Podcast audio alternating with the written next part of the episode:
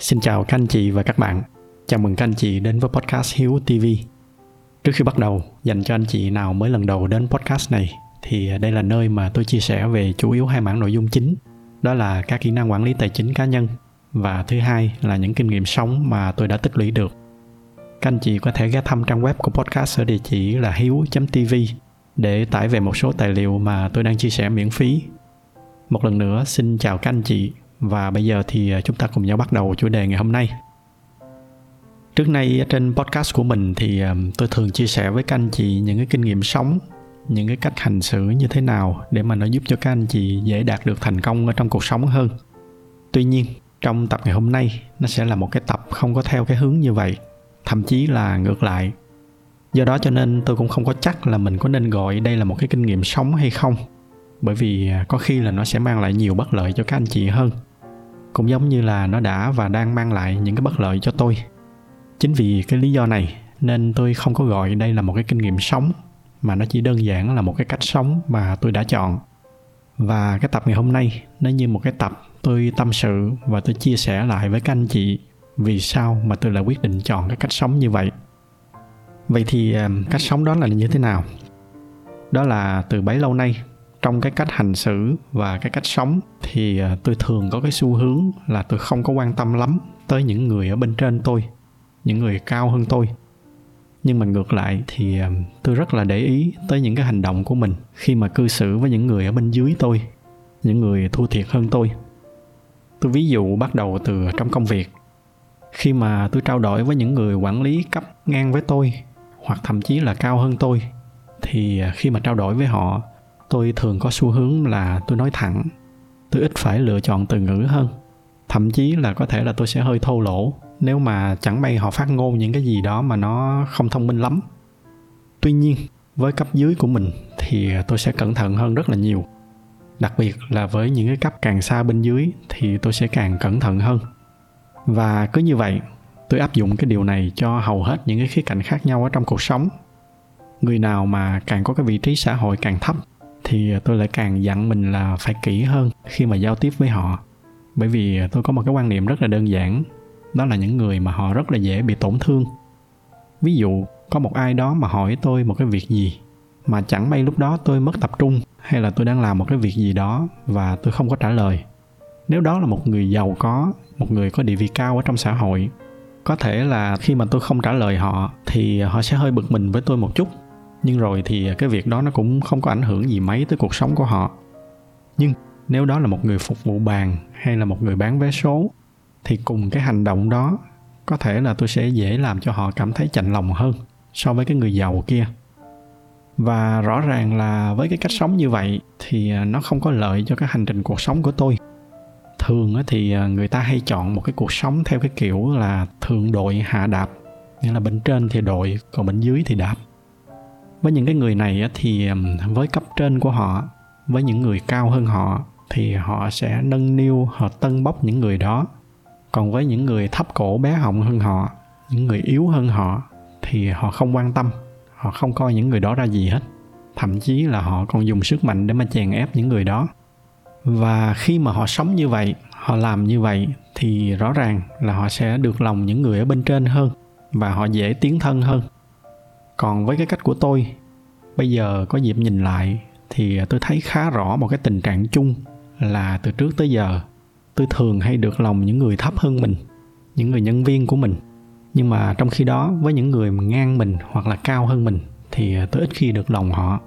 Thậm chí là rất là nhiều người còn không có thích tôi. Có nhiều bạn bè họ nói với tôi là như vậy là dại. Và tôi cũng nhiều lần tôi tự hỏi bản thân mình là liệu là như vậy có phải là cái cách khôn ngoan hay không?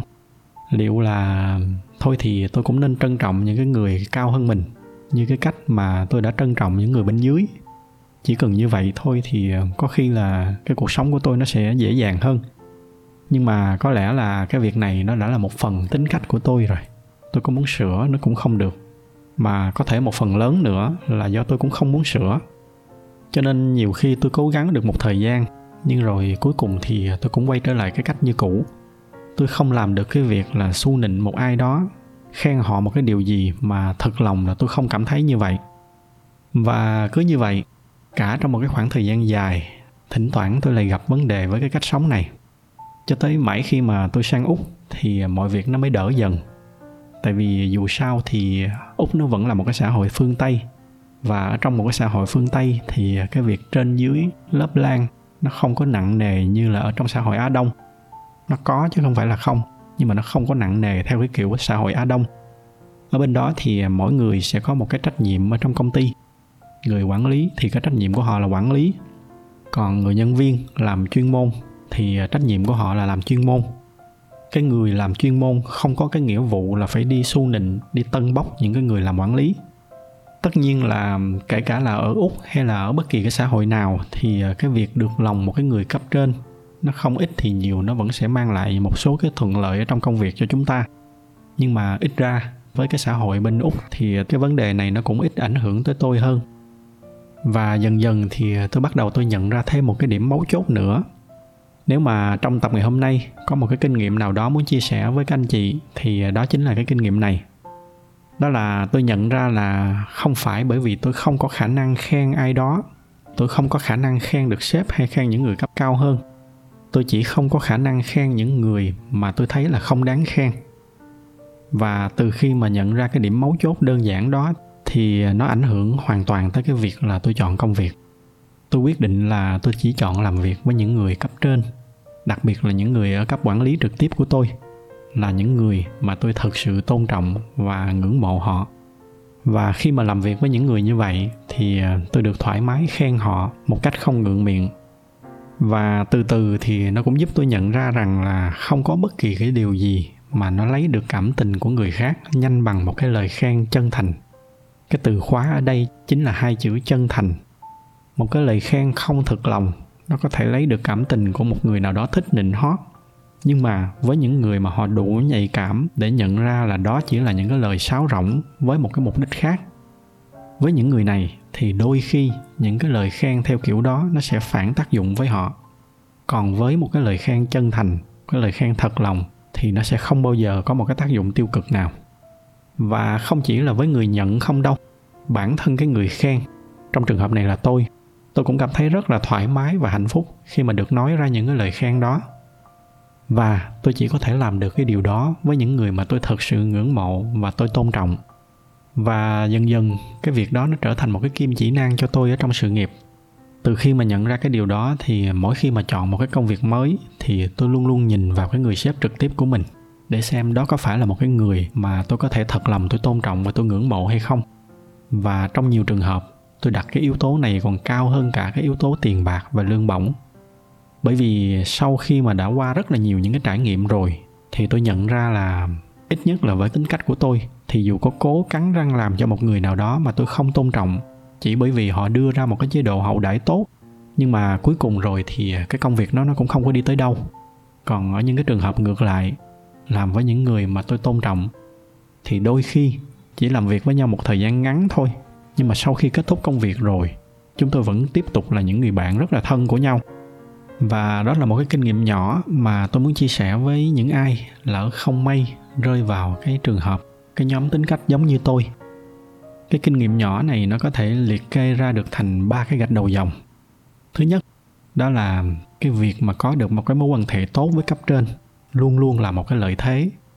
Đó là cái bản năng của con người, đó là sự thật, dù là chúng ta có muốn hay không. Thứ hai, đó là những cái lời khen chân thành là một trong những cái cách hiệu quả nhất để mà có được cái cảm tình của người khác. Và cái từ khóa ở đây là cái sự chân thành.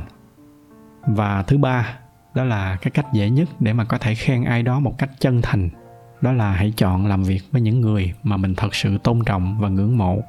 Nếu mà có được cơ hội và cái điều kiện để mà chọn lựa thì hãy ưu tiên chọn làm việc với những người như vậy. Thậm chí đôi khi chúng ta có thể hy sinh một ít cái phần lương bổng của mình. Tất nhiên, ở đây tôi cũng xin nhấn mạnh, đó là khi mà chúng ta có cơ hội để mà chúng ta chọn lựa. Còn lỡ chẳng may, chúng ta đang ở trong cái giai đoạn hoặc là cái tình huống mà chúng ta không có sự lựa chọn nào khác. Những lúc như vậy thì chúng ta bắt buộc phải chịu và thích ứng với cái hoàn cảnh. Đó là một số cái kinh nghiệm nhỏ mà tôi muốn chia sẻ với các anh chị ở trong tập ngày hôm nay. Quay trở lại cái nội dung ban đầu. Sở dĩ mà tôi chọn chia sẻ với các anh chị những cái câu chuyện ngày hôm nay, đó là bởi vì hôm rồi, khi mà tôi đi ăn tối vô tình tôi chứng kiến một cái nhóm khách họ xúc phạm một cái em nhân viên phục vụ chỉ bởi vì em này vô tình làm bể một cái chai rượu của cái nhóm đó.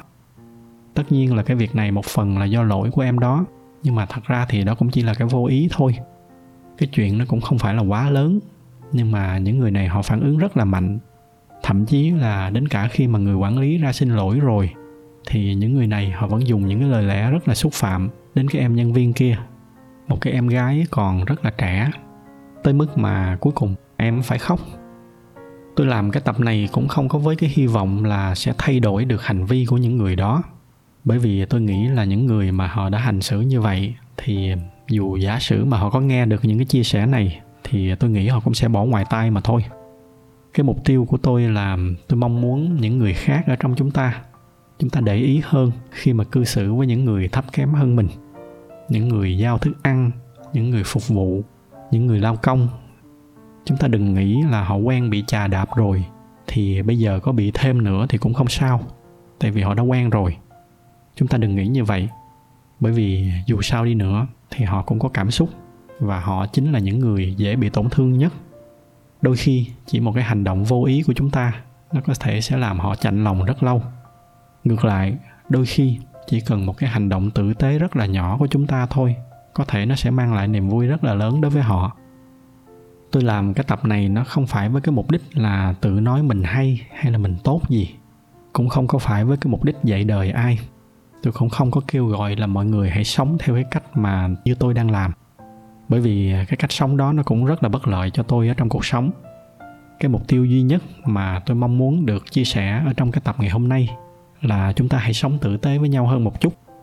Ở trong cái xã hội hiện nay, khi mà có quá là nhiều những cái trường hợp thượng đội hạ đạp, người ta không có coi trọng những người nghèo, những người thấp cổ bé họng, thì chúng ta cố gắng chúng ta để ý, chúng ta cẩn thận được chút nào thì đỡ cho họ chút đó. Nó không chỉ làm cho những người đó cảm thấy ấm lòng hơn, mà chính chúng ta cũng sẽ vui hơn rất nhiều. Đó là một số cái ý mà tôi muốn chia sẻ với các anh chị ở trong tập ngày hôm nay. Trước khi kết thúc thì tôi xin có một cái thông báo nhanh đến với các anh chị đã đăng ký tham gia khóa học, là vào ngày thứ hai tới chúng ta sẽ chính thức bước vào cái bài giảng chuyên môn đầu tiên. Anh chị nào đã đăng ký rồi thì xin vui lòng để ý cái email, bởi vì mỗi khi mà đăng bài giảng mới thì tôi sẽ gửi email đến thông báo cho các anh chị. Còn anh chị nào chưa đăng ký thì có thể tìm hiểu thêm về khóa học tại địa chỉ là hiếu.tv/khóa học đầu tư. Tôi xin dừng tập ngày hôm nay lại tại đây. Nếu mà thấy những cái nội dung này là hữu ích thì nhờ các anh chị chia sẻ thêm cho bạn bè và người thân của mình. Ngoài ra, như thường lệ, bởi vì cái giải thuật của YouTube họ ưu tiên cho những video có nhiều like, cho nên nếu mà thích video này thì nhờ các anh chị bấm thêm vào cái nút like để giúp cho podcast của chúng ta có nhiều người biết hơn nữa. Xin cảm ơn sự theo dõi của các anh chị và chúc các anh chị có một buổi tối cuối tuần bình yên.